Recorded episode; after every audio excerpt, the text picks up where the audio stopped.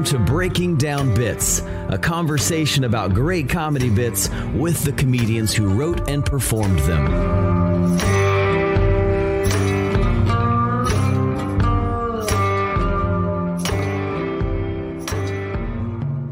Wow, it is great to be back on Breaking Down Bits. I'm Brian Gendron. I'm Drew Jordan, and here we are, season two, episode one, getting things kicked off here. Uh, we're excited. It's been it's been a nice break.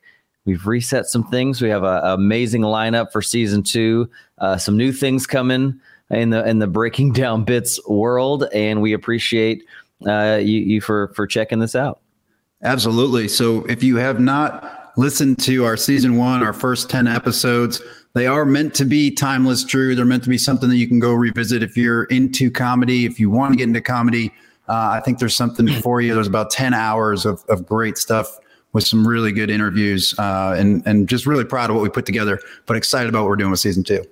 Yeah, exactly. I mean, the lineup already for these first episodes is amazing. We have a new thing if we want to get into it. Um, we're doing a, a, virtual open mic that you can sign up for. The first one, I think it's probably full at this point, but sellout crowd. Yeah, for sept- uh, October 20th. That's uh, next Tuesday uh, when we're recording this. Um, but we're going to do those more and more often. If you want to get involved, you can email us at breakingdownbits at gmail.com. You can get all the details and everything about the Breaking Down Bits world at breakingdownbits.com, a beautiful website designed by our very good friend Brian Gendron. This this guy. Yeah. That's right. That's that's the conduit to everything breaking down bits, including the open mic, including all of our past shows. So uh, please go visit breakingdownbits.com. If you are interested in, in joining one of the open mics, virtual open mics, all you have to do is email us in at breakingdownbits at gmail.com. We're going to be doing these once a week ish for the most part. So uh, Drew, myself, or, or, both of us will be hosting. We're going to be hosting the co-hosting the first one, and really looking forward to that. So uh, feel free to email in every week, and we'll try to get you up. Uh, all right, Drew. Uh, let's let's get into it. Today we are talking with Mr. Jeff Dye. I'm going to roll a quick intro video, and we'll bring him in. Jeff Dye is a nationally touring comedian, actor, host, prankster, and Bigfoot enthusiast. Raised in Seattle, he started doing comedy at Giggles Comedy Club right out of high school and was first nationally recognized on NBC's Last Comic Standing. Since then, he has had two shows of his own on MTV, his own Comedy Central Presents special, and starred on numerous other TV projects, including Girl Code and Extreme Makeover Home Edition. Dye's passion is bringing love and positivity through laughter to everyone he encounters.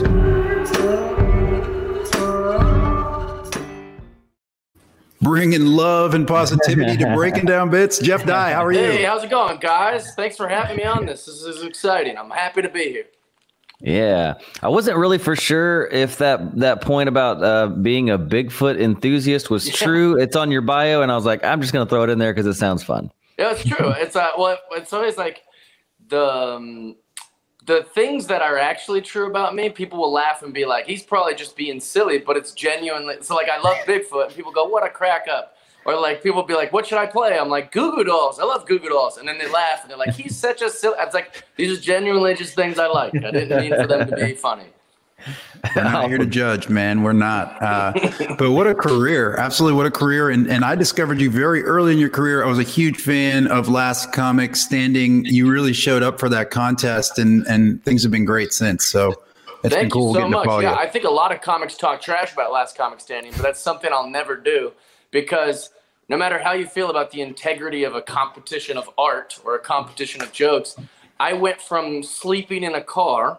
that was like I was like I was like sort of homeless. I, most homeless guys don't have cars, but I lived in a car to like now a, a beautiful home in like Los Angeles, and I'm very blessed. And and so I'll, that's all because of Last Comic Standing. Absolutely. Awesome. So, so walk us through that. So you, you did the last comic standing. Uh, you didn't even win. Sorry to sorry to rub it in, but no, it's good. I'm i think it was was it Eliza that won that year? Yeah, she won. Oh yeah, she's Eliza's wow. killer, man. So you can't be mad about that. Uh, and uh, and then from there, w- w- what happened? What was what was next for you? Another reason you can't be mad about finishing third on something like that is it's like uh, you get everyone starts going, you know, you should have won. You should have won. You get that all the time. And if I would have won and Eliza would have gotten second or third, they would have said it to her. You should have won. So you get this kind of like uh, all all the time you hear the oh you were robbed, and so like I, I'm much happier with that than them talking shit just because I won. Because she deserved right. to win. She earned it. She played it great, and she's funny. So, but you know, so I'm happy about it. But what, what was your question about that? Uh, so so what was next? Did you get did you get into a home after that? Uh, you were in your car and you yeah, get on NBC. I, he could run the heater sometimes. It yeah, was nice. Wild. my own laundry.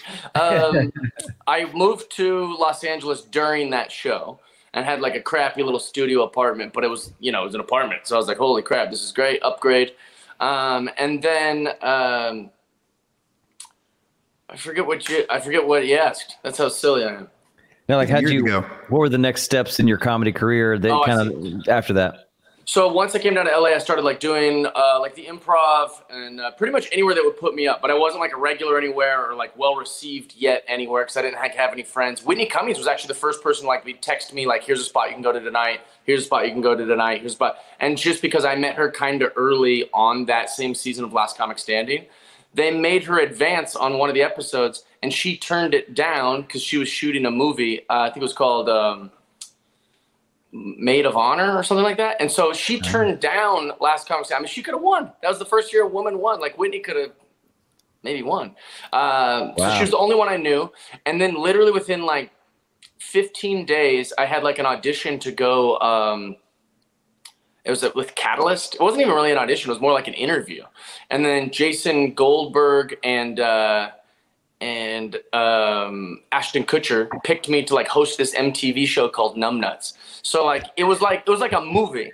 Literally, like they're like, "Oh, you did this thing. Now you're on a TV show." It was literally like uh, for me, Los Angeles was like magical carpet ride. Yeah. Did you feel? Did you feel really comfortable? How was that? What was different about doing comedy versus like hosting the show and kind of getting into that? Were you comfortable already doing like hosting and TV kind of work stuff, or is that all brand new? It was brand new and it showed. In fact, at the wrap party, uh, the producers cut together a a reel of me screwing up my lines uh, from from the pilot episode, which was humiliating. Because like because like they, what they do most shows because I've hosted a lot of things since then, and they give me a prompter or I'm so familiar with like how this is gonna work that I'll put it into my own words. But I literally was like a kid who could barely read and uh, and and just did stand up. It's my own opinions. People people probably ask you guys like, how do you remember all that? Right? Have you heard people say that? Mm-hmm. Yeah. You're like, it's not hard to remember my own opinions. Like it's like they're like no one's ever been like, how do you feel about Trump? You're like, I can't remember how I. so um, you know, comedy is very very loose, and you just get to be yourself, and you can put it however you'd like each night. Whereas with with hosting, they he would literally hand me this guy named Peter Hirschko, great guy, but he would hand me like a stack, and he'd be like, all right, here's all the host copy and then he would then he would just go, "All right, go." And I was like, "I don't have all that memorized. What are you crazy?" there was no prompt, there was no anything. So I would just sweat blood in my green room, going, "The show tonight." it, was like, it, was, it was brutal. So it was really hard. Wow. Yeah, my memory is complete trash, and I'm working on that, but it's not fun. Really? What what, what do you struggle with memory wise? Like people's names or like, like monologues? You name it. But like when I do like if I'm doing new jokes or if I'm doing a longer set, I'm already like even I only like probably the longest set because we're both kind of newer comics. Longest set I've ever done is like 15 minutes. Oh, wow. and I, and I'm still going like, oh no, what was I gonna do next? Oh crap. uh, I got lost. It. I got so I was telling this one and I don't. I forgot what the order I thought I might.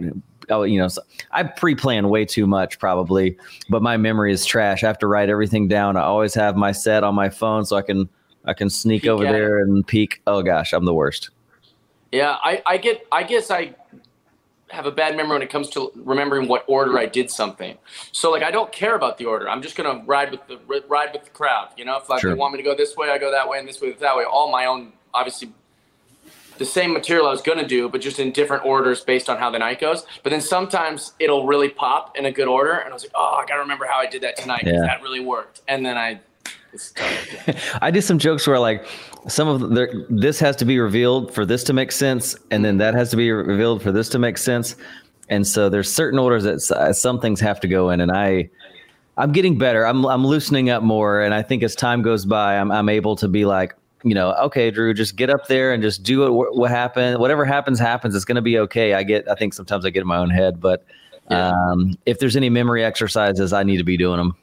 All they care about is you. That's really the only thing the crowd cares about. You wonder yeah. why so many like people like Nanette or like, you know, because they just go, "Hey, I didn't laugh one goddamn time, but she's sincere." like, and and that's like that's how like that's just what they want. They want to just be able to connect with you.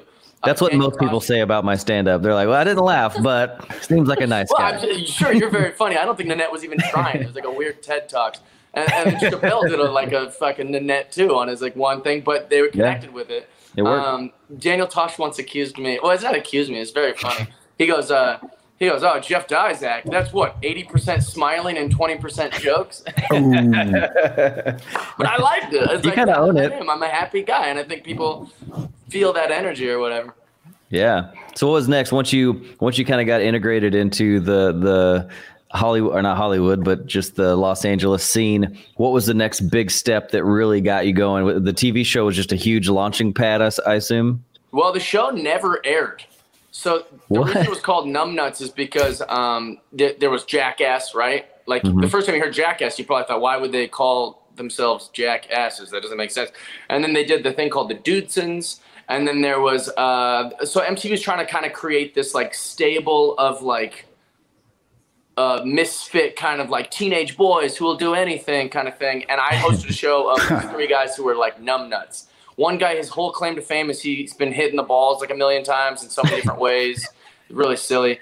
Uh, one guy was called Crazy Mike, and then one, it was just like this. They were jackasses basically, but we yeah. called them numbnuts and uh, and I was just the host of it. And then what happened was when they were in the editing process, like when they're like adding explosions and all these like things that like like MTV would do back in the day, Snooki got punched in the face on um, uh, on, on Jersey Shore, yeah. and it made the network go, wait a minute, we're looking at our analytics.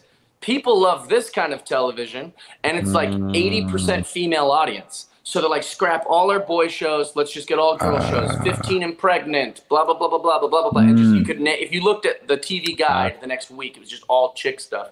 Um, so there's people.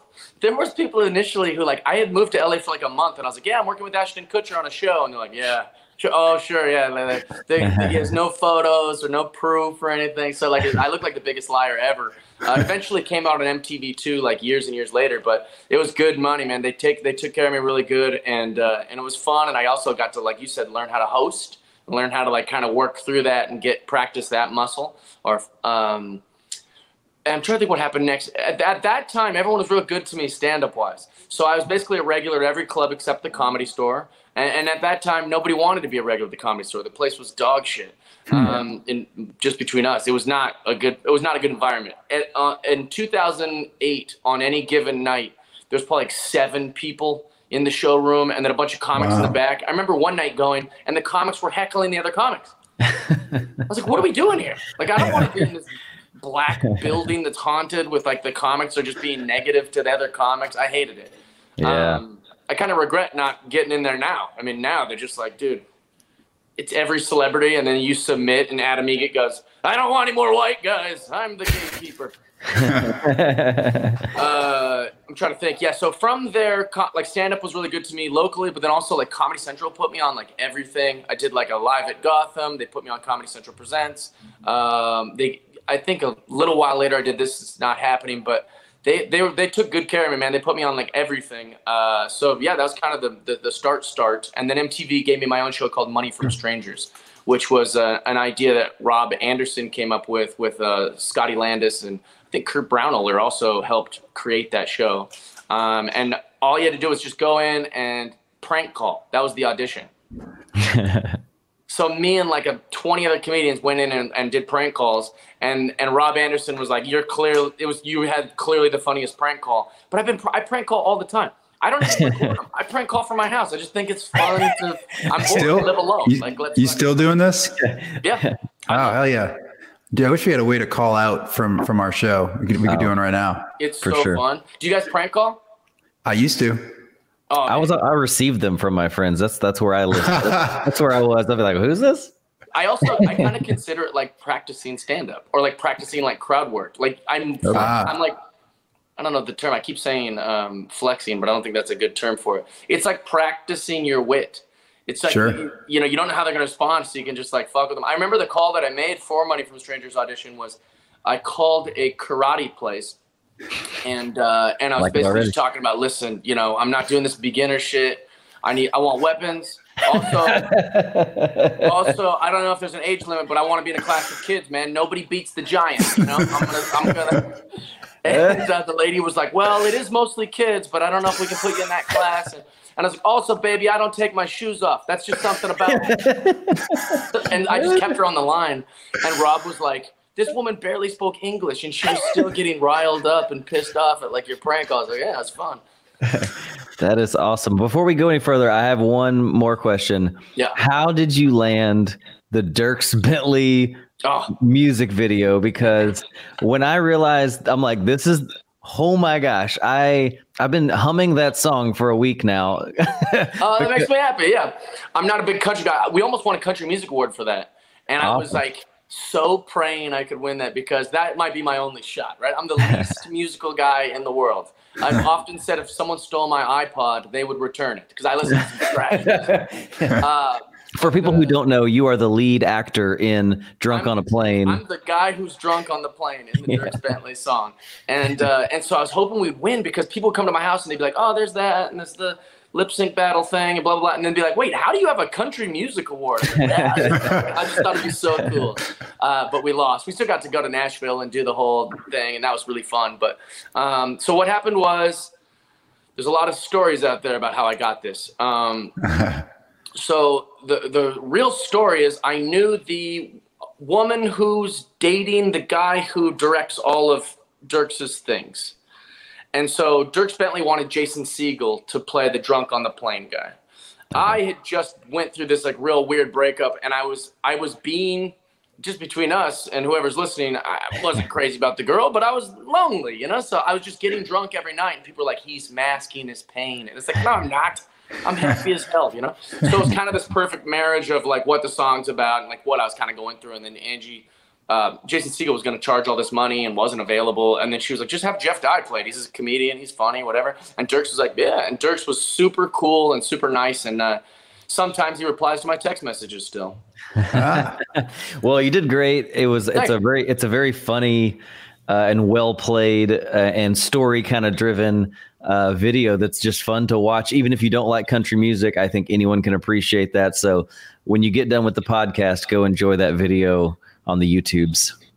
There's Quick. Uh, also some uh, like sometimes I'll be uh, I'll be like at like a farmer's market. I'll be somewhere and someone come up to me and they'll be like uh, they're like, hey, uh, how, how do I know you? And and that just really shows like what you're most proud of because because I'll be like, oh, probably the Tonight Show, or uh, and, and, they're like, no, no, weren't you on that music video? I was like, oh shit, I forget about that one. That's like Mitch Hedberg. You probably know me from the store. Yeah, I love that. that is so true.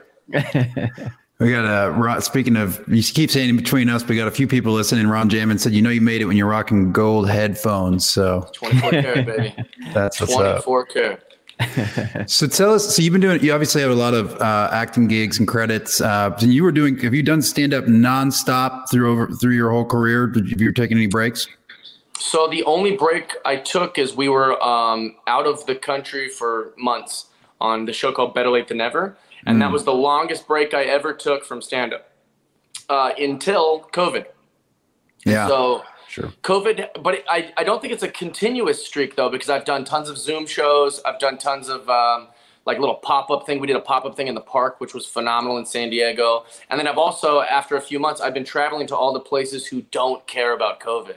So, and I know that that's Texas. controversial and a lot. Come on out. We're open. Like you, uh, well, who's I'm trying to think who it was. Was it Tim Dillon or something? It was someone I love and respect, but they did have a snarky tweet about how like. Uh, keep making that money off of these rednecks who don't care about oh. uh, don't care about COVID or think it's a scam. And I was like, okay, I will. Yeah, that's yeah. what I'm gonna do. I don't smart strategy. Less competition. Like I want to yeah. work. I want to laugh. I want to have fun. I got COVID. I, I dealt with it. It was two weeks. It was whatever. Now I'm fine. So, um, so I've been going to like Arizona, San Antonio, um, Appleton, Wisconsin. I've just been going to places where you know they're having shows. Nice. Absolutely. Well, uh, stand up is my first stand up is like forever my first love. I don't care what happens to, to answer your question better. I, I don't ever want to stop doing it. It's what makes me most happy. And I, to be honest, not even that crazy about acting. I've done it. It's whatever. I don't enjoy it. It's a lot of waiting around. It feels weird. Actors are weird. Even the hottest like girl actresses are fucking weird. So for me, I will continue to do all those things because it's going to pad my comedy career. Like it'll mm. it'll bring people to the shows, and also people will be like, "Oh yeah, I, I like this guy in that movie. Let's go see if he's good at stand up." And then they'll be like, "Wow, he's actually good at this." And you're like, "Yeah, because that's what I do." Is it? Do yeah. you think it's because you have to? You have to. It's somebody else's ideas, right? It's not your ideas, so it's never. You never really feel a connection with it as much as you do a stand up. Do you think that has anything to do with it? Yeah, Brian. I think that that's a big part of it, but even more, like I don't know how to like articulate this appropriately. Uh, I think what makes a good stand-up is when they're honest, right? Mm-hmm. So if I if I'm talking about uh, if I'm doing a bit about Jesus and I start to like be mean about it or something, and people are like, "Well, that's not him." It feels disingenuous. That crowd can sniff it out in a fucking second. Like we, mm-hmm. I can't get away with meaner material and some mean comics can't get away with like eh, the fluffy it's not to work like you have to just be so sincere to like what you are that's why they always say like find your voice and i think acting's disingenuous you're hmm. pretending mm. to be something you aren't and so it feels fraudulent it feels dishonest and uh, and it just doesn't feel and maybe i'm just not good enough an actor to, to enjoy it so yeah, I'm kind of with you. Like I've, I've, I've been getting a little bit of acting work and I think I like it, but I, I can imagine nothing, obviously anything you've done. Uh, but I, I can, I can see where you're coming from that maybe at that level, I, I wouldn't enjoy it. And that stand up would be, uh, at least for me, more fulfilling, uh, and more fun. Yeah. It's like a or, control thing or, too, or right? Find the acting that you'd like. Mm. So, you know, like sometimes people will criticize like, uh, oh, so-and-so is um, always the same in every movie, right? They'll say they'll criticize them for like you know, let's say it's Adam Sandler, which isn't true, but like let's say they're like Adam Sandler always plays Adam Sandler in the movie. You're like, dude, they wanted an Adam Sandler for the movie. That's why they casted him.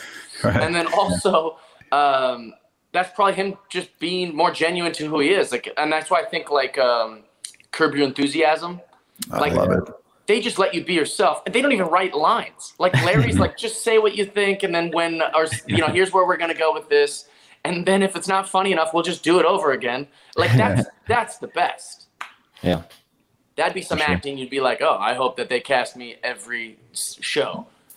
Yeah, well, with comedy, I think, and I do some like photo and video on the side, and it's just there's just always a always an easy difference to spot when it's a project that I came up with the idea and I I love it versus yeah. it's someone else's project and I'm doing the creative like support work. There's no question. Like it's always yeah. more fun to do the thing that you believe in that you helped create. It's your baby. Yeah, and that's why I love comedians. Uh, I if you look at my friend circle, there's about two regular people and the rest are comedians. Like I, I'm obsessed with our minds, like the way comedians' minds work. And the most annoying thing, this will be like the only negative thing I'm going to say here. The most annoying thing about modern times is that everyone believes they're a creative type and it's mm. you're not. You're not all creative types. And it, you know like i can't tell how many sound guys and engineers like want to be on the front of the camera and you're like no offense dude but you're a behind the camera guy. I don't like it's no it's no disrespect. It's just that's not what's going to work for you or this project. And i think instagram and everything's kind of jumbled that all up. Now everyone thinks they're a goddamn movie star. Hmm. Motivational quotes from Jeff Dye. Just saying. it's not going to work. I I came to terms with the fact that I'm never going to play in the NFL. I came to terms with it. I, am not still fighting the battle. Like, give me a shot. Yeah, like it's. you you could play a quarterback on TV though, so you got that going exactly. for you. Exactly. there you go. Uh, let's pivot into uh, the writing portion of the show. So let me run a quick little. Yeah, Mr. White. Yes, science. so, Jeff, this is where we get into the science of writing stand-up comedy. Okay, uh, science and the art. I think it's a little mixture yeah. of both. Two words that comics aren't real comfortable with. when we call our work art, like a lot of people aren't real comfortable with that. Like uh, I am Uh, and then also the science. I'm not comfortable with calling it the science, but uh, you know, we had a we had Scott Dikkers. He's a uh, editor of uh, of the Onion for years, and he said that comedy is not art; it's entertainment. That was an interesting distinction he made. So because people have to like it, is what yeah. Because mm. like art, you can just self express all day long and be like, hey, great for you. No one has to like it, but art, entertainment other people have to also enjoy it. yeah, it's not. We can't just do stand up alone in the middle of like some corporate park. The way people just put a shitty statue out there. Yeah, like, that's, right. art. Yeah. So, so the the first question that we do is very open ended. How does Jeff Dye write comedy? Uh, I go to a coffee shop because my house is full of distractions and things I want to look at. Uh, I used to put, I'm going to do this starting today. You guys have inspired me. I used to, and I'm going to start doing it again today, put my phone in airplane mode. And mm. I would just think about the things that are on my mind that day. And I'd write for, you know, 25, 30 minutes about just whatever I can try to get out there. Not conscious, not stream of consciousness, but just literally like, you know, police brutality, Let's write some shit about that. Maybe no one's ever gonna hear it. Maybe no one's ever gonna see this. Maybe these jokes aren't even funny, but let's write about it. That's what's on, that's what was on my mind this morning. Mm. Or uh, you know, being in love, right? It's something that's on my brain right now, so I wanna I wanna write about it. Uh, and then after 30 minutes, even if I don't get a lot of good stuff or I don't get a lot of like things, I go back into my phone, still on airplane mode, and I look at old stuff. And I think of anything that maybe didn't work or anything mm. that there was an old idea, and I start hankering, uh, like tinkering on that. And I learned that from uh, Tommy Johnagin. Tommy would always, because I asked him about his process like all the time because he's so crisp. Like he's just very. I like those joke writers that you can tell are like mm-hmm. a little old school. You'd say, I guess nowadays, like they're very not alt. They're just like it's set up, punch, tag, tag, tag, set up, punch, tag, tag, tag. And so I asked him, and he was like, "Yeah, I spent about an hour on new stuff, hour on uh, old stuff." lately mm. I've just been looking at Instagram, just refresh, refresh, refresh, and I, am trying to get out of that. So mm. it's really affected my writing time. Airplane mode, absolutely. What a what a great recommendation because that is, man, it's poison for you know. There's so much stuff coming at you on social media, the news, the election, that stuff. Some of it, some of you can use, but then you got to shut it off for a minute and just process, right? Yeah. Well, and I, will try to like research a joke. Like I'll try to think like, is that even true? And so like I'll go to Safari, like like look up you know the things to to write the joke because sometimes you'll make a joke or you'll write a thing and you'll realize like not only is that a false premise, but I don't even know where I got that information. Like that is horribly inaccurate. Uh, but what happens is I go to search the thing for the joke, all productive, and then I'll just be like, "Who's she?" Like, yeah. it's like, what am I doing? well, that's a good. I like the strategy um, because I, I, think the jokes, like you mentioned earlier, the jokes that I love the most are the ones that feel honest and real. And if you, yeah, putting on airplane mode and just taking a moment to take the temperature of what's important to me, what, because then you're going to have deeper feelings and emotions, and you're going to have more to say. It, that makes a lot of sense as a great starting place.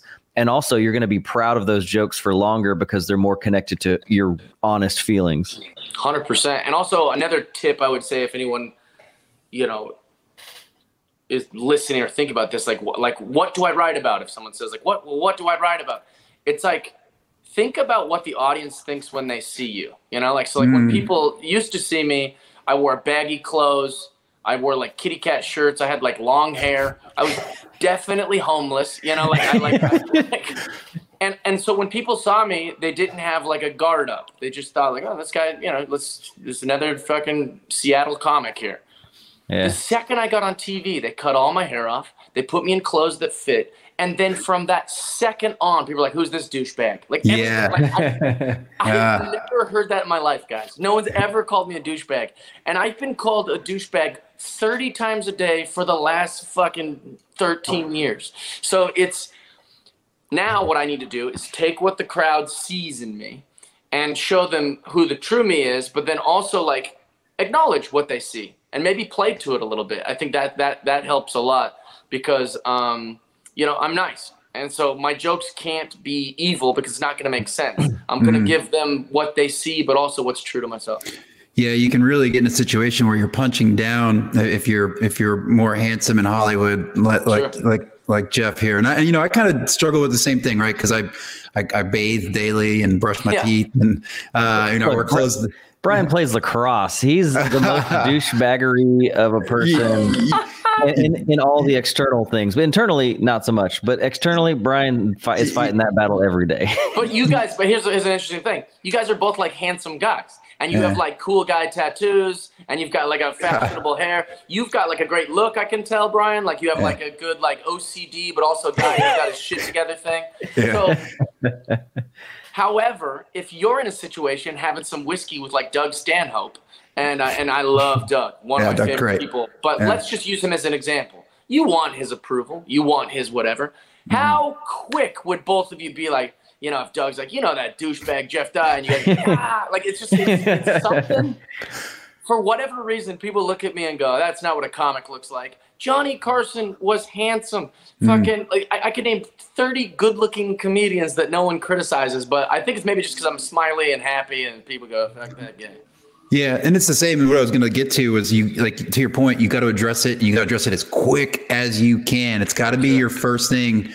Uh, and I've been advised this, and I haven't quite figured out the line yet. Like, I've got, you know, I've picking picking on my unibrow. You can't see it now. Like you know those those things. I've, I've worked in those spaces and I haven't found anything yet that I love. So uh, do you have? Is there one that you have that you use to address that right off the bat that you've that you that's worked for you? Not really. Opening yeah. line is the I think the one thing in my career that I've obsessed about the most. Interesting. So I've probably watched every late night set that's ever been hmm. on television in stand up comedy. And I'm not making that up. I'm talking like hundreds of hours but I don't watch the whole set. I just watch what do they say when they first come out. Huh. Because mm. that first sentence is so important that you know, that's why that's why they teach you that in like comedy classes. I don't know if you guys have ever taken those, but like they'll say like and the only reason I know this is because I've seen so many young comedians come out and go, I know what I I know what you're thinking, or yeah, you know, I know I look like so and so had a baby with so and so, and like because they're teaching you to address it right away. Yeah. Um, which then has made it kind of like hack and like sure. original. But the um, I'm so obsessed with the first sentence that uh, I like to do like little cheater things. Like one thing I do is uh, this has nothing to do with me, but I'll come out like in a, a crappy city, right? It's like Appleton, Wisconsin, which is actually a beautiful city, but it's Appleton, Wisconsin. So I'll come out and be like, "What a pleasure to be in uh, Appleton, Wisconsin." Uh. It's like, it's just it's just some sort of icebreaker to just sure. whatever and then now I've avoided I've avoided having to come up with that perfect first line because sure. I came up with some cheater thing to do, you know. So I'm very much obsessed with the first line. I think it's very very important. Um, like, what are some of your guys. favorite? Oh, sorry. Well, yeah. What What are some of your favorite openers then? Uh, for me. I mean, for, that you've heard or or whatever. Well, like Nate Bargatze does a great thing where he talks about like like he, like sometimes he will come out and just say like you know, uh, I've been married you know, for such and such years. Uh, we have a daughter. Some people clap, and then he's like, "Yep, it's getting pretty serious." Like it's just such a subtle, casual. Yeah. But it also tells the crowd, "I'm a dad. I'm married, and this is my temperament of of comedy." And mm-hmm. so I've I've mm. struggled to find that, like like um, I, yeah, I think also it's another cheat move that works is just piggybacking on what the comic before you did. That that goes a long ways. Um, sure. But it doesn't help you. Rem- doesn't help you come up with the perfect opening line. I used to just say I'm a white guy. just clear that up right off the top. Yeah, let's just you know, I am a white guy. I don't know if you're. Uh, I said that on my Tonight Show. Actually, one of the Tonight Show sets, I go, uh, uh, little about me. I'm a white guy. Uh, so if you guys know anything about history, our bad. Our bad. it's a it's a pretty good segue. So the next question we get into is uh, how do you prep for a set? What what are you doing before you before you you know you're going to be doing so, a set? My home comedy club in uh, Los Angeles is uh, the Comedy and Magic Club in Hermosa Beach. Mm-hmm. Now I live in Sherman Oaks, uh, and it doesn't matter where you live. That's a drive to get to Hermosa Beach. So I love uh, that's what sucks when comics are like, we should have carpooled, and I'm like, oh, we should have, but I didn't. I didn't want to carpool. I wanted to sit, I wanted to sit in my yeah. car in the traffic on the way there with my set list. Um, it's like where the speedometer is. I'll put it in the middle part, like just the sentence of each joke that I want to hit and each more bit that I want to hit and what order. And I'll just blast music that is um, lyricless, so some sort of like. Uh, you know, not something I'm going to sing along to, but just something I can look at those words and just kind of like obsess about. And I always Yanni or something, yeah. Do you guys ever like? Do you guys ever just not have a set list and then they're like, "All right, you're on next," and you're like, "Shit." Which you ever do that? I hate that. I do it, and I and it never usually doesn't go well for me. I don't know about you, Drew. Yeah, I've, I think I've had very success. I feel like when I don't have a plan, and but I'm in like a, a, a I don't know like a groove. I have the most fun in those moments, mm-hmm. but I also perform at my best when I'm very prepared. Like I know myself and I know to feel to have the confidence that I need to step on stage and have a good set. I just got to have the prep done. I've got to be ready. I got to know what I'm doing. Um, it just works better for me. Well, as you guys get farther in your careers, I will encourage you and everyone that's listening to always always be prepared because what you guys just explained isn't something that happens when I when I literally I haven't thought of a thing and they're like Jeff you're on next. I'm like oh shit. I kind of run back there and then I get on stage. I always kill. Always always yeah. always. But then afterwards I'm mad at myself because all I did was the bits that I know kill. That, I didn't work yeah. anything new. Yeah. I just leaned I just leaned on all the shit I already know is good and I already know works. And so I'm just like a joke robot up there. Mm, and then right. I drive home going, What are you doing, man? You went all the way down here. You didn't work on a fucking single new joke. And that is what kills a comedian. Every mm. town has some old road dog who wrote great jokes in the beginning and then they never wrote anything again. And then they wonder why Comedy Central doesn't want to book a 60 year old road comic from Utah. And it's like, because you're not prolific, man. You're not working on it. You're not writing on it. So uh, I hate when I, when I go out there and just do the old shit that kills and I didn't prepare. That's a great point. That that's a wonderful thing. That yeah, if you're not if you're not making progress, that's one yeah. thing for me. Just not to not feel like a depressed jerk and stay in bed all day. I've got to make progress on something. Yeah. And uh, that yeah, working on new bits is when a new bit like I think any comedian would agree when a new bit works, especially like the first time, it's like drugs in your veins for hours. Like you're it's our lifeblood. Yeah, we're like oh, new thing. We got a new thing. yeah, nothing better. Nothing better. Yeah, and I, and I said it doesn't go well, and I think it's more honestly what you said, Jeff. I just kind of default to this is material I know it's going to kill. I don't add any new tags, new ideas, right. no nothing, and and then you, have got that that I guess it's guilt or whatever it is that you feel after. Um, but this, you know, what we've done here, and I'm curious if you have a circle of people that you work with on on jokes or people you're you're comfortable going up and getting feedback from. But this has inspired me to write more, and then given me more confidence to experiment more on stage and then get off stage and then talk to my group of friends or encourage them to listen and help give me tags. And gosh man it's just kind of it's becoming this new uh, machine that's just creating out new material. And uh, do you, so do you have a group of folks uh, people that you work with or people that you take advice from on your stuff? So in seattle we used to do a thing literally every uh, every when we woke up. So i would say morning but 11.30 we'd go to a coffee shop and we would go in a circle so it's all right, what are you working on? Andrew Sleighter, very funny comedian, lives in Portland now. He would say, all right, here's some things I'm working on. And then we would add to it. We would just say, but the rule was it didn't matter how hard we were laughing or whatever, we're working on Andrew's shit right there. Yeah. Okay. So that's you've got to be able to trust these motherfuckers because as a comic, like you'd be like, well, I said it. You're like I know, but we were working on Andrew's bit. You know, we weren't right. we weren't working on Jeff's bit. This is I said a funny thing to give to Andrew, mm. and then you go to the next guy, see what he's working on, and the next. And our group was never larger than about four people, um, and you could also another bad thing that kind of rears its head in those moments is you start to realize who's not got the best ideas. Like comedically, you're like, yep. oh, oh, Mike maybe should retire from this uh, open mic. But the um, you just help each other, and then it's also fun when it's your turn because you're getting free stuff. I've never turned down. There's been comics I hate who are like, "Hey, do you want a tag?" And I never say no. like, shit, like what I've lived off words, and you're gonna give me free words? I'll take it. Um, yeah. Andrew is probably the guy I lean on the most. Um, even now, like for like projects, like sometimes like I have a um, podcast with athletes, mm-hmm. and um, and so it's me and Russell Wilson every week. We have like a different person, but because Russell awesome. Wilson knows mostly athletes, it's been mostly athletes. And so I've leaned on Andrew Sleighter and Aaron Marsh uh, two very funny guys that I trust, and they'll just text me jokes like, "Oh, you could ask." Like I had Ken Griffey Jr. on this week, and oh, uh, I'm from Seattle, nice. and um, me and a, a, handful of people from Seattle. It goes, it goes, Griffey, God, then your dad. Like that. That's how it works. and so Aaron Marsh sent me a joke that said he said you should say, "Hey, Ken Griffey Jr." Uh, can you say Adam Ray sucks? It's for a friend. and it made me laugh so stinking hard. Or like we had Chris Paul, and one of the questions Aaron Marsh wrote was, uh, "Hey Chris, um, you've been in the league for 15 years. You've seen a lot of NBA finals. Have you ever thought about being in one?" it's so good. Um, so yeah, I still I still lean on people. I don't feel as gross taking people's jokes when it's uh, for a show or something. Mm. Right. So what I would never like I would never ask someone, "Hey, write me something that I'm going to do for stand up." But but for like a show and it's like right. 24 hours till we tape, I'm like, "Hey guys, give me anything we got here. I need some help." That's awesome. And we we kind of touched on it um, a moment earlier about what happens right before you go on stage. That's one thing we always ask.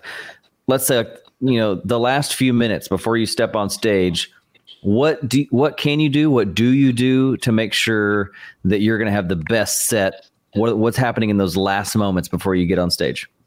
Uh, so before the last moments, uh, I've I've wrestled with. So I never care about eating. You know, people say, "Oh, I never eat before I go on stage." I, mm-hmm. I'll eat sometimes right when I'm walking out. Like I'm you got you got a drumstick in your hand. Okay. if I don't drink before a set at all, like not a single drop of alcohol, I always think to myself, "Wow, I was way more organized, and that went a lot smoother."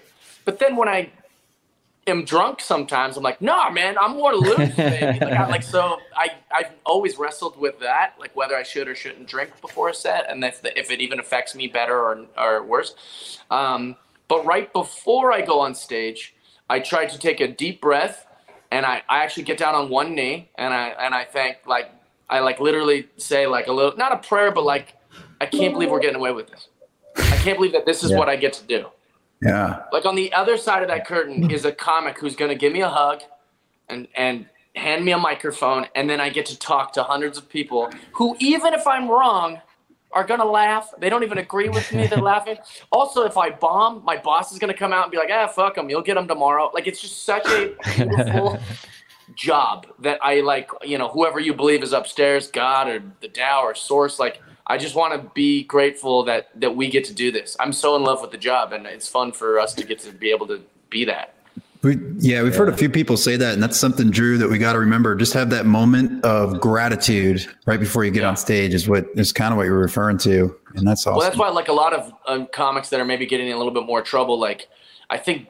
Um, I don't, know, I don't know if I should say that, but there's there's certain guys I think that have gotten a little too loose up there with their celebrity, and it's like it's the crowd's kind of like looking around, going, "Hey, what's he mad at us for? We love this guy." Like, like it's like you, you kind of. I don't think it doesn't matter how edgy the subject is or what you're talking about. You still want them to like you.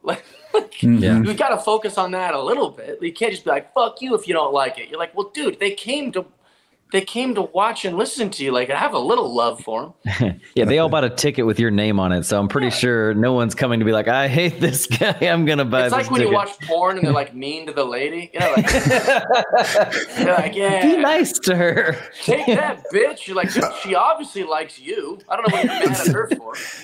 You're, that's gonna uh, that's gonna come to me this weekend at the improv. I'm thinking about that in the middle of my set. All right, so so do do me this. We're about to roll your clip. It's from your album, Live from Madison. Do you want to uh, just tell us a little bit about that recording? Anything you remember specifically from that day, from that show? Yeah, I remember that thinking that this felt like cheating. The crowd was so hot that I was like, "Wow!" Like that, like that club. Um, it's a, uh, it's Madison Live. I think is the name of the club. Uh, right? I'm not sure the I'm not sure the name of the club. I haven't been there. It's okay. It's in, it's in Madison, Wisconsin, and uh, the the people that run the club are two like gorgeous sisters who are super nice, and uh, and the club's always packed, and it's just a fantastic. They've never had me back. The only weekend I was there, I recorded the album, but uh, they're probably just like this drunk idiot hit on my sister the whole time. But, the, uh, but, it was a great club and super super fun, and I had a great time. And uh, and I just remember thinking how great the audience was. That I was like, "Yep, this is the album right here." So I knew like right when we were recording it that we were that that would. So wait, did you wow. not? You went in with the intent to make an album, or no? Or you weren't? Oh wow. No, I like to record almost every single night. Uh, and some people, you know, like they think it sounds real humble to say like, "Oh, I could never."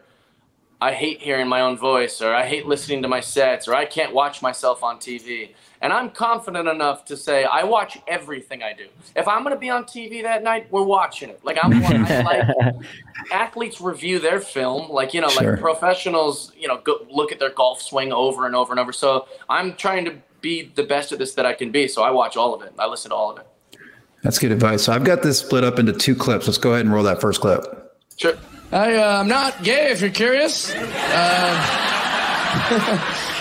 I know what I look like. I feel like I have to tell people. I know. Nobody's looking at me going, I bet that guy could bag a deer. Like, no, this is my look. Um, I think I'd make a great gay man, though. Yeah, I'm, I'm very friendly. I smile a lot. I uh, smell good. I love parades. Um, I like to dance, you know. I just don't like guys, and I guess that's the most important part. just frustrating. I don't know why these gay guys are so exclusive, you know? Because I want in, you know what I'm saying? These gay guys got it made. You know, I see sad ladies all the time. Uh, you know, being in New York, I'll see girls like weeping in public, you know? I see upset fellas all the time. There's some mean guys here tonight. You know, just cross armed, like, I didn't want to come to this shit, you know? But I've never, in my 31 years, seen a sad gay guy. Ever. They're always skipping around, all happy, smiling. They always look all smooth and shit, you know? They always got tons of money. I'm like, let me in. I want that. You know, I'll be the crazy gay guy that dates chicks, you know? It's not fair hogging all the happiness. I, uh, a lot of people are surprised when they find out that I'm not gay. Uh, mostly my dad and grandfather. Thank you for laughing so hard at that. Um, no, but uh, this guy the other night, he was real surprised too. This guy said right to my face, he goes, You're not gay? I was like, No. He's like, You're not gay. I was like, No. He's like, Why'd you let me buy you six drinks?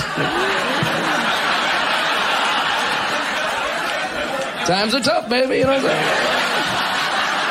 saying? Don't make this weird.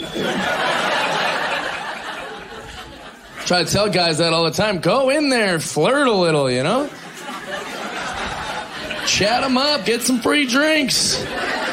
You don't have to sleep with them. Women have been doing it for centuries. It's, it's just smart.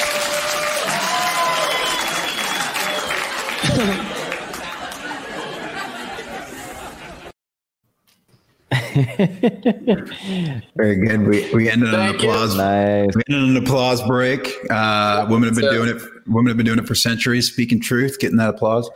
Uh, a lot of great technique that I recognized in there. Uh, a couple great lines too. I, I love bag of deer. Uh, uh you, you, know, don't make this weird. You, get some cool. Uh, chat them up. I love some of those little quick expressions that you do. Uh, and then and then just the whole irony of look, I'm going to be the the the gay guy that dates chicks. What? What? Why not? So yeah. a lot of great Thank stuff you. in there. Yeah. Yeah, I do love I love that misplaced focus where it's like I love everything about being gay except that one thing. Uh, that was well, that was a, and also like I think that that helps men identify with it. Like maybe even homophobic men are like, wait, maybe the only thing I'm hung up on is that we're into different sexual things, right? Yeah, yeah. The rest of it's pretty freaking fun. Yeah. yeah. I notice. I mean, and and you we'll get into even more. You pick you pick some some topics here that could get someone in trouble these days. You have to make sure that you you know you're careful like i know that i mean as a younger comic i'm careful about the topics i choose and i i have a similar bit where i kind of joke because I, I, get some things people ask me if i'm gay all the time oh, really? uh, it, it's a real life situation that i live every day and uh but i it's i i have some issues sometimes worrying about okay is this going to come off insensitive or is this going to come off funny? Because I don't mean it to be insensitive. How, how, did you work through some? How do you work through those those topics that could go wrong? Mm. And you just need to make sure that everyone understands that you're just being funny and you're not make you're not making a derogatory statement about anything. Yeah, I think the smiling helps. You know, like mm. I smile a lot so people just know, oh, he's being playful. But I have done that my whole life. So yeah. the, that's just something that comes natural to me. But like maybe if it's not natural, you should smile occasionally. Like just give them a, like a smirk to go, hey, you know, this is work comedy. This is comedy. Um, I will say also, I try to always be on the right side of history on things. So if I'm going to talk about a delicate subject, at least make sure that the that you're going to be fine with your take on it. Does that make sense? There's mm-hmm. a lot of cheap laughs to be had about homosexuals and uh, the gay community. I don't want to do those because I'm mm-hmm. not going to feel good about those. However, it is our job to make fun of all these subjects. It's our job. It's what we do. And and and, and also, let's let's break down the you know breaking down bits here. Let's break down the word making fun. Oh, he made fun of black people. Yes, I'm making it fun. That's what mm. I'm doing. That's what this is. It wouldn't it be great if we can make things fun? Like that's the beauty of being a stand-up comedian. So yeah, I'm going to make fun of 9/11 when I'm in New York and the it's I'm doing comedy in 2005. I'm going to make fun of that. I'm going to make mm. fun of uh, these fascists or the or the Black Lives Matter movement. Like that's what's happening in our world. It's our job to make it fun and make it uh, palatable and, and whatever. But you do have to be cautious that if you're going to venture into that territory, then you you know if you're going to war, you, you come prepared. You got weapons and you've got armor and shit. And I think the same thing with jokes. Like if you're gonna if you're gonna go into that war zone, make sure that you got the jokes and you've got the right opinion about it. Yeah. Have you had any moments where you were kind of get it working out some of those material and had some people get kind of ruffled in the audience and you had to deal with oh, that? All the time. All, all, all the time. It happens all the time. And that's the risk that we run but that's why I always say like comics shouldn't get in trouble for making tasteless or cancelable jokes. I think politicians should. I think reality stars should. I think athletes should, but not us. We should get a pass. We're trying to make a joke. Our intent is good. Our intent is to mm-hmm. make you laugh. Um, and so it's happened a lot. I mean, I can't tell you how many times just just during COVID I've made a tasteless white guy joke um, about me trying to understand how to make what's happening currently funny. And uh, I've got some good stuff, but I've, I've also had some swings and some misses. Uh, yeah. and, and, you know that's part of it. And and and so afterwards, I'm going. Oh, I hope they're not hanging on that one joke, even though I made them laugh 99% of the night. Uh, a good example of that is there's a guy I uh, I love to read. He's a he's he's a clinical psychologist and, and he gets a bad rap because he's a little bit more conservative than what the modern young people like. But Jordan B. Peterson, do you guys know who that is? Oh yeah. Yeah. So Jordan B. Peterson loves to call stupid people chimps. Right? He call he call he refer he refers to them that their their brain is not evolved enough yet. It's not yeah. their fault. They're just like these little chimps who just think in simple ways.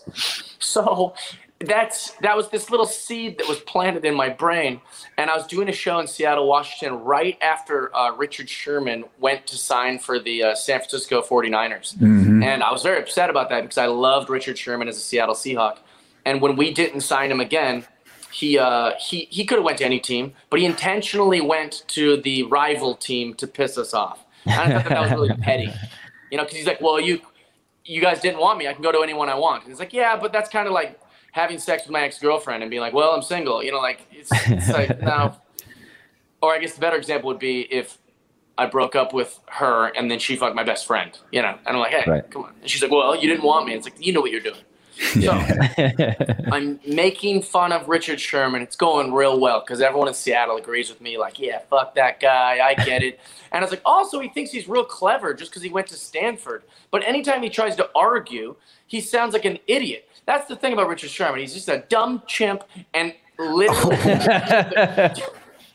you could hear the crowd go, what the fuck? And I was in my mind, and I, was, I didn't go, no, no, no, like out loud. I did it like in my mind, like, oh shit, how do I recover from this? How do I fucking? it was so uncomfortable, and like some people left. There was like a, like a family of of uh, people that left, and the security guard who knows me really well, they're a really cool guy. He's like this big black guy. He's like, I was even trying to tell him, like, no, Jeff ain't like that. Jeff's a good guy.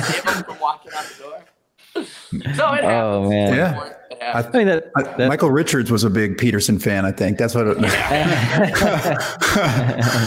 Uh, that's crazy. Hey, I have a quick question for you. I'm doing a set this weekend, and I'm bringing in some sports humor and some. And I haven't really done much of that. And he seemed like a pretty big sports fan because the people always are like, comedy people aren't sports people, which is probably true. But you you find that you can get that to work on stage, or if you find any tips yeah, on for sure. I think uh, especially like in the South, it works very very well. Yeah. Um. You you know because college football. If you don't watch pro, you watch college and if you if you're maybe uh, not to be sexist, but like if you're a girl who doesn't like sports, you're probably with a guy who does. Mm-hmm. So um, the only time I've had trouble with sports jokes is uh, is like, you know New York, Austin, Portland, Seattle, these kind of places where stereotypically the people don't like sports. But mm-hmm. I think mm-hmm. always think it's funny to like tag it with something like uh, like I was I did like UCB in uh, in New York in like 2008 or something like that. The show was just I mean they looked at me like, why is this guy even in our city? Like it was like the, like the most alternative crowd ever. And I said, uh, you know, I've been reading Judy Carter's uh, comedy Bible, and one of the things she says is know your audience. So, first joke. What's with the Cincinnati Reds' new first baseman? Are you kidding me? yeah. And and just that I could acknowledge that they probably hate sports, and it blew, like popped because they were like, "Yeah, we fucking, he's right. We hate sports." So I think you have to feel it out a little bit. But if it's just a regular crowd, it's gonna work. Yeah, and it's Houston stuff, so it's safe, right? And we're in Texas, yeah. like you said. So, well, Brian um, Regan is a good example of that. Brian Regan has done multiple sports jokes on uh, on Letterman, mm-hmm. and every time it's every time it's um it's I it's just just l- stay away from specifics and it'll be good. Cool. I'm gonna roll the uh, the second half of this clip. Okay, let's get it. Yeah, homophobia don't make no sense to me. I um. My dad's homophobic, and I asked him about it. Said right to his face, I said, "Dad, what are you so mad about with all these gay guys?" You know. And he goes, "Well, I don't want one of them coming up to me and that was his answer. I was like, I'm sorry. He's like, you know, I don't want one of these gay fellas, you know. I was like, Dad, you're not even answering the question, you're just wiggling your body around.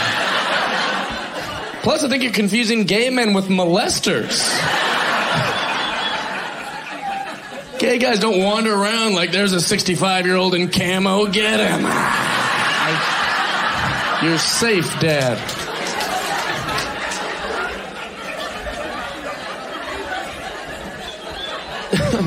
so I asked him, I said, explain yourself, you know, like a human being, you know?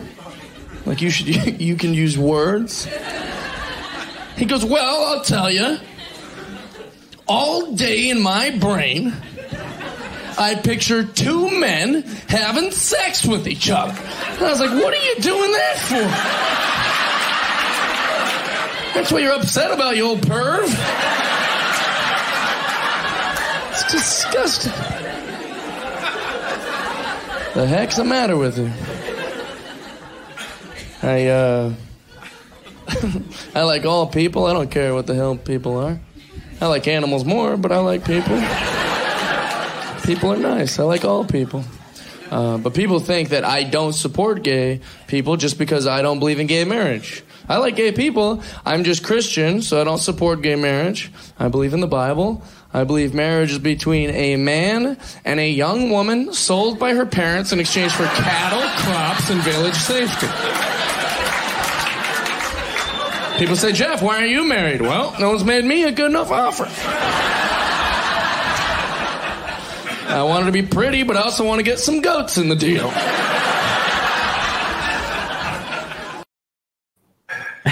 Oh man, boy, you can just I still do that joke in my act. That last part.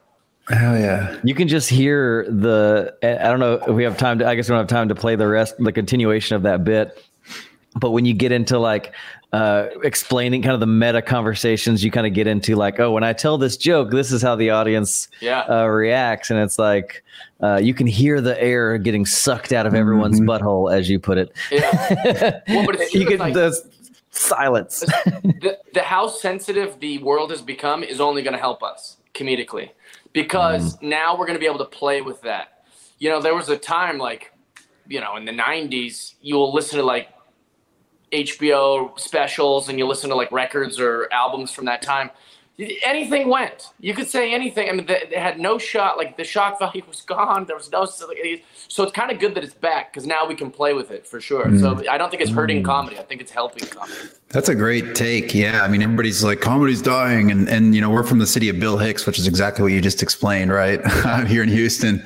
Uh, but yeah, I mean that's that that you can get that tightness and then and then flip it on them and and use it against them to make them laugh at themselves, make people laugh at themselves, right? Exactly. Um, how silly we've well, gotten. Also, like I think the modern time is kind of saying like, hey guys, you should care a little less about what comedians are doing and and care mm. more about like your communities. And Bill Hicks was like, he was annoyed and yelling at them to care more because they're yeah. That's right. Like, it was That's amazing. The- actually, this is actually a joking. You know, I probably shouldn't say this anymore with my current s- situation, but uh, Bill Hicks used to have a quote where he's like, "Man, fuck the audience," and then I used to always say, "Yeah, Jeff Dye says." Fuck the audience. is that on your business card?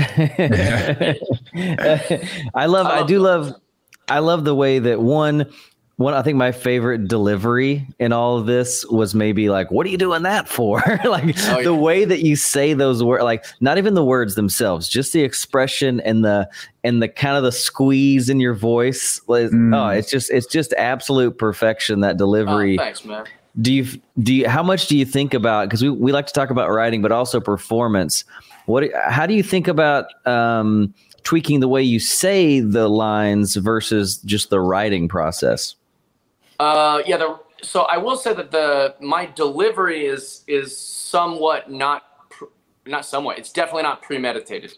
Okay. Um, so the the words are always going to be the same, and they're going to be as um, very very very specific and meticulous about the word, but mm. never about the delivery.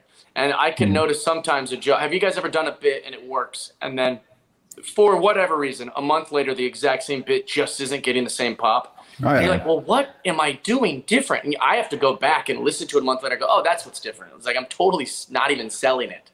Yeah. Um, and so it is. It's it is important to to do those things. I will say my best like uh, expressions that people like uh, come from either a just something that they've never heard before, like oh doctor, or like something like, something like that.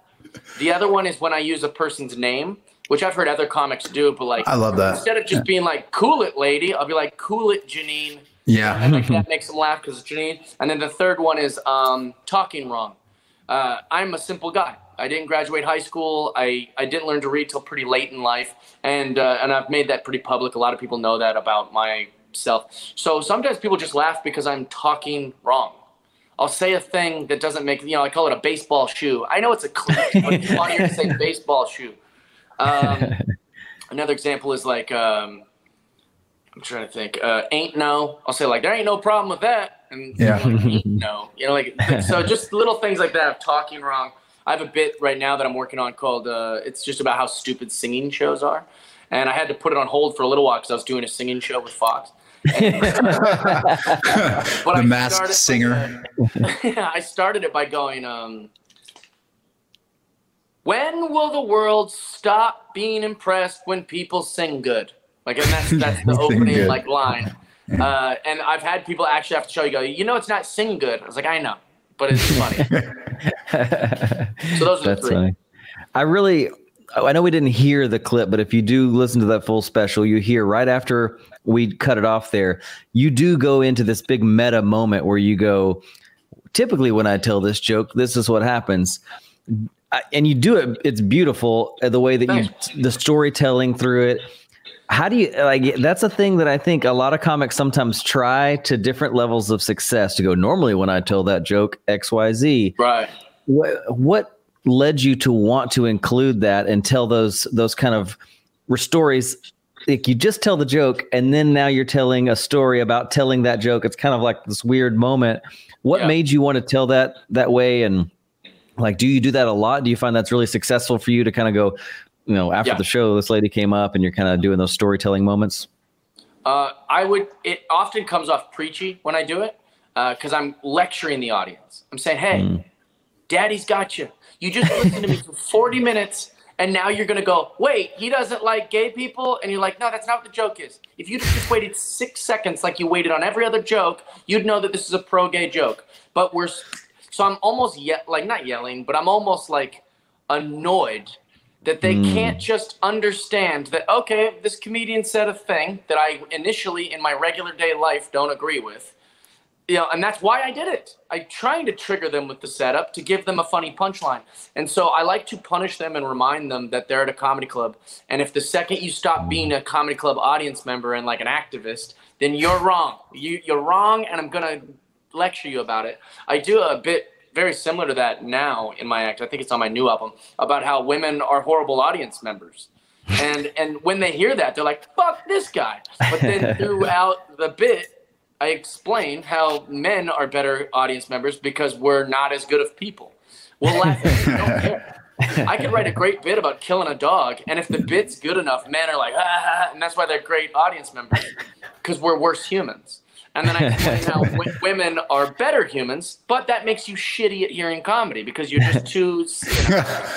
and uh, but I explain it a lot better, and there's a lot of punchlines in it and stuff like that. But I think if you make your argument good enough, people people go, okay, I agree with him. He's right. Women are pretty shit. Like anyone that's ever complained after a show, it's been a chick. It's any time. It's just never once have I had a dude get mad. It's just never happened in my entire career. Okay. Yeah, that's a good you know point. Why? why is that? They go home and they shut the fuck up. That's what they do. They say, I don't know. yeah, they hated me and they go home. They don't take it personal. A woman hates my comedy. She has to tell everyone. She has to get her money back. She has to like be outraged. Blast like, you online. yeah, it's not like every guy that's ever heard my comedy likes me. They, they mm. just leave and they go, I didn't like that guy. That, that's that's uh, that's crazy. That's funny. You also do a lot of biblical references in that bit. And I look, I do a lot of, I grew up, my dad's like a Baptist preacher, so I have a lot of that in my oh, act. And I'm always struggling to be like, because I'll write jokes that my church friends from back in the day would all get. It's obvious to them. Sure. But uh, normal humans, who didn't grow up like in a super fundamentalist Christian kind of atmosphere has no clue what I'm talking about. Right. And you do such a great job of using the stuff that everyone knows, I guess, or or what what goes what's going through your filter as you like you clearly have some connection with religion to ha- to even write those jokes.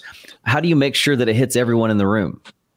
So, before age 23, the only book I knew anything about was the Bible and uh, I, I, was a young life leader. I, I, my parents weren't religious at all; they're agnostic. But I grew up around church kids because they were the nicest kids. And also, I had no money, so they'd be like, "Want to go on a ski trip with the church?" And I was like, "I can't." Like, "We'll pay for it." I was like, "I'm there." So like, they always had food. They were always positive. There was always, always like, pizza around, right? Friend. So I was like, "Yeah, I'm I'm down, man. These church kids are great." And then also, um, as much as I am not a fan of conservative Christian doctrine and dogma, I'm a big, big Jesus guy. And whether you think he's real or you think he's uh, made up or you think it's whatever, all of the principles of of those stories that include Jesus are fantastic. He's a really mm-hmm. sweet guy. He loves everyone. He says, "Forgive your enemies." He's a pacifist, but um, so so even the myth of Jesus, or if you believe that he is real, like there's a lot of good good shit that I like about. So I'm a big Jesus guy and I'm not a big Bible sure. church guy. So for me, I always am trying to humanize Jesus that way. I'm always mm. want to be like kind of like like the argument you'd make for like George W. Bush. Like, listen, he wasn't a great president, but a good guy. He's a good guy. he paints. Like, at, at, least give me that. At least give me that George W. Bush loves beer and baseball, and he can make you chuckle. You know, like that's that's what I like. So I feel like I, I feel like if you can do that um, with with Jesus or some of those Bible stories, it, it, goes a long ways. One of my favorite bits is about doubting Thomas. Do you guys know him? Yep, sure. So it's like, uh, Jesus dies and, and, allegedly rises on the third day and, and, and reveals himself to some of the disciples. And the other disciples go tell the other disciples, and they're like, hey, um, Jesus is back. You know, the guy that we saw get crucified and stabbed in the side and put in that tomb, like he's he's back from the dead. And Thomas is like, no, come on. And then they call him Doubting Thomas for the rest of history. I mean, I don't know. Maybe it's reasonable skeptic, Thomas. Like uh, that seems more fair. yeah. yeah, like like we live in a scientific world. I feel like if someone said that my friend, my sister who died in a car crash came back to life, I'd be like, hey man, I don't know. I'd have to kind of. So I just love. I love when anytime you can explain to an audience a story. Sometimes you have to fill them in on it. Uh, right. Uh, but but yeah, and so you should use that for sure. You know how many comics are just heathens when it comes to that stuff? They know nothing. They could they could quote the zeitgeist or whatever the hell it is, but like they they know nothing about like. Yeah. So if you have all that information, Drew, like you should definitely use it for your material. Like don't don't hide away from that. It's good shit in there. Yeah, I like I like using it. I just I, I'm always I guess just working through my head to make sure um, I'm not saying something that no one else that mm. half the crowd is going to lose and be like, what, what? I don't remember that. Ruth, who's Ruth? Like, I don't want to get, I don't want to get into like the, the deep stuff, you know? So I try to keep it surface level, but sometimes I don't know what other people know and don't know. I, just did I will say that's good advice too. Um, for anyone listening, that's like, is, do you think your audience is mostly comedians? Mm, absolutely. Oh yeah. Okay. So I've always said to people like I met this one guy, Mikey. He's awesome. He's one of my friends' best friends. And whenever I go to Connecticut, he comes to my shows. And Mikey was thinking about doing stand up. Uh, I don't think he ever did. Whatever. But he works and has worked in his parents' morgue his whole life. So he's just like that's. And I was like, dude, that that's what you talk about. Any situation that you have that's where like I know the Bible's a really big one, but like not many comics are dump jumping into that space. And so like just the fact that your dad is a preacher or like whatever, like you gotta like you've got to use that shit. So anything that's unique to your life, if you ice skate, if you're a pro skateboarder, if you're a, I mean, I guess a mom and dad's too vague, but like anything that's like niche, dude, that's your wheelhouse. Like run with that for sure. Awesome. Yeah, I, I, love those stuff, and it's it's jokes that no one can steal from me because it's so unique to my experience. So I, I definitely love those, and I, I love They'll the safety. Way, yeah. well, if well, they steal me, them, like, it's their I, fault. I think, like my uh, like the thing that makes me unique is that I'm really happy. A lot of comedians are just they're miserable all the time, and I've I've really mastered happiness. And so like that's what I'm trying to talk about most on stage because I think that's the thing that's most unique to me compared to other comedians. Is like you'll never see me not smiling. Like I'm I've I'm I'm very happy guy. Do you ever so me too and do you ever get this moment with comics they're they're all pissed off at me uh, they want to know like what are you doing in comedy like you're happy look at your life like get away from yeah. all this why are you here I'm, I have, I frequently find myself in that conversation are, are you are you there as well Oh, all the time. Yeah, I've heard it my whole career. I, I mean, I when I'm not getting, you don't look like you should be a comedian. I'm getting, you don't. Uh, you, you, know, you're too happy for this job, or you don't have enough misery. You don't have a. That's such like generic, like that's a hacky opinion, let alone mm. a hacky joke or something. It's like, mm. like for take a podcast for example. I remember um, saying to someone, he was like, "Ah, I don't want to do that. Everyone has a podcast." And I say, "Yeah, but you don't." your voice isn't being heard. There's not a podcast of from you. People want to hear like we're all different. So we're all funny in different ways. We're all have different things. And so I find it interesting that someone would think that my happiness, when no other comedians are this happy, wouldn't work for comedy. In fact, that's what makes me different enough that I should be doing those. Like I, you know, I'm actually happy that all those comics are negative because it makes me look different. Yeah. So you know, I'm, I'm, I don't, I never listen to any of that shit. And also, like, I think that if you get to tell jokes uh, for a living and you're good at it, and human beings are laughing at you that don't even know you, and like you're getting free drinks and nachos, and maybe you're getting paid for it, and maybe they're sending you all over the world to do it. Yeah. The balls on you to ever fucking complain ever uh, again. Is, I mean, you're a, you're a selfish asshole if you if you're grumpy. Love it. Sure. Also, you're getting nachos? What? I want these nachos. yeah, one of my first gigs ever, I, the guy came out and he goes, uh, "This is a true story. It was a triple run." And one of the, one of the guys uh, comes out and he goes, I didn't even do that good. He comes out, he goes, uh, Hey man, tonight was a little lighter than we expected, and uh, you know I hate to do this, but um, you know maybe I could just get you a, a, few beers and nachos for your pay. And I was like, Uh, yeah, I was gonna buy nachos anyways. Like I was so happy. Did you have like a nachos and beer? Like I don't, even, I don't care. We do this job for free, and then they just start paying you. It's insane. feels like a dumb and dumber moment like excuse my friends the town's that way. Yeah, like, exactly. i think he was like oh shit this guy's really happy about it. All right i'm paying i'm paying everyone in beer and nachos from now on. Forget money. Let, let's go ahead like, we all, you guys do comedy do you guys do comedy for free now?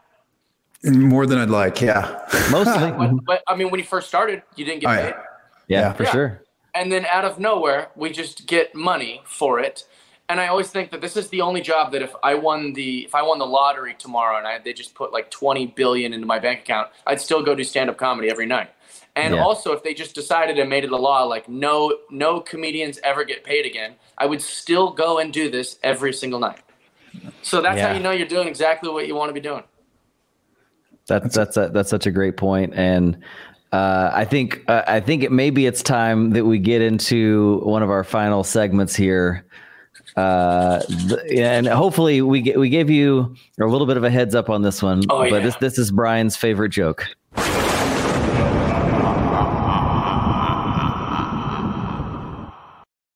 All right, Jeff. So we call this last laugh, and what this is is what joke do you want on your tombstone to be remembered by as a comedian? Mm. This is tough. I, I've always said that on my tombstone, I wanted my quote to be his last words were, "Hey, watch this." Hold my beer. Yeah, yeah, because I think it's super appropriate for like, you know, I there's two types of funny people. Me and Brian Regan were talking about this uh, on my podcast, Jeff Does Friendship, about how like there's the guy that's in the back of the room that's funny that's like just kind of murmuring to his friends and making them laugh. He's usually more like a cerebral kind of type. And then there's the other guy that's like the class clown who's on the table and he's not even really that funny but he's dancing and people are like ah what a crack up. I'm that guy for sure. I, I guess I want to be the, the cerebral smart one who's making his buddies laugh, but I'm more of the class clown dance on the table type.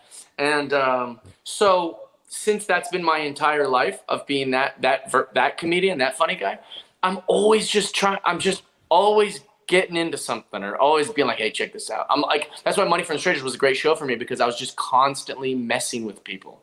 And uh, and if you ever like spend a day with me, if you guys are ever in LA and we're hanging out, you'll see it.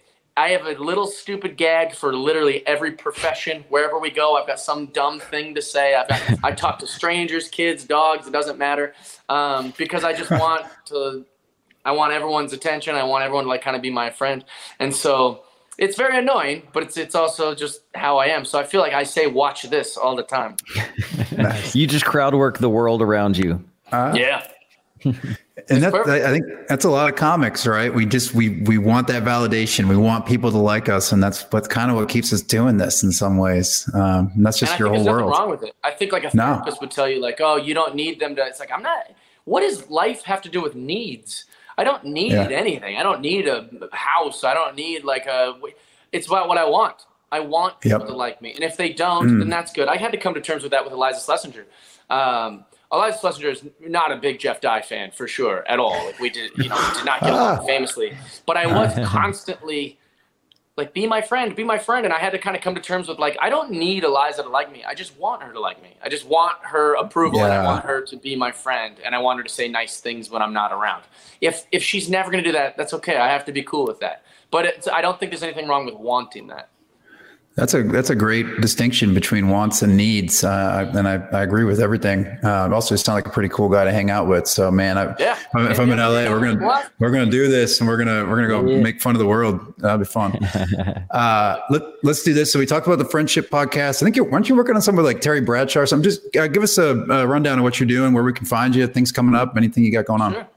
Uh, I used to have a show with uh, Terry Bradshaw, George Foreman, Henry Winkler, and William Shatner on NBC called that's Better Late Than Never. Yeah. It's amazing. And then uh, that's not going on anymore, but I am on a couple episodes, maybe one episode, maybe I'll be on none of the episodes of the Bradshaw bunch on E, where because I'm like Terry Bradshaw's like son, so uh, so I we get along so great that they put me on a couple of those things when I was out at his ranch. Uh, so then that's maybe what you were referencing. I have a yeah. podcast called Danger Talk on Apple with uh, Russell Wilson, and every week that's we cool. have different guests. Last week we had Ken Griffey Jr., which was like a dream for me. That's amazing. Uh, next week we have Matthew McConaughey, which will be good. Oh, and then man. I have uh, my own podcast called Jeff Dye's Friendship Podcast, which is on all things comedy. Last week I had Brian oh, Regan. Yeah. This week I'm gonna have Jeff Garlin from Curb Your Enthusiasm. Yeah. Uh, trying to think. That's all the TV stuff's on hold because yeah. of uh, LA is like frightened to to even open stores. So the TV stuff, I got a few things. I'm on a show called I Can See Your Voice, which is on Fox. Uh, that comes out on Wednesdays. I don't know when or what episodes I'm on on that, but uh, watch that. Yeah. Nice. But how do we that, how do we find you on social media? Just my name at Jeff Dye for everything. J E F F D Y E. Awesome. Well, Jeff, thank you so much for for coming and hanging yeah. out with us. Season one, or sorry, season two premiere of Breaking Down Bits. Uh, it was absolutely our pleasure to have you. Thanks for sharing so yeah. much goodness in this episode. I'm gonna have to turn around and just rewatch it yeah, myself just to kind of like soak it all in. So thanks for your time, thanks for your experience, and and also for for truly bringing a little a little hope and and laughter to the world, uh, and thanks, inspiring man. others to do the same. Well, yeah, good, appreciate you guys. Good luck finding Bigfoot. Uh, thank y'all. Thank everybody who's listening. Next week we're back with Sam Tallent. So come back and check us out. Thank you, Jeff. One of my favorite yep. people in the world. I love Sam Tallent. Absolutely. Right, bye, guys. Love you. Bye, y'all. Thanks.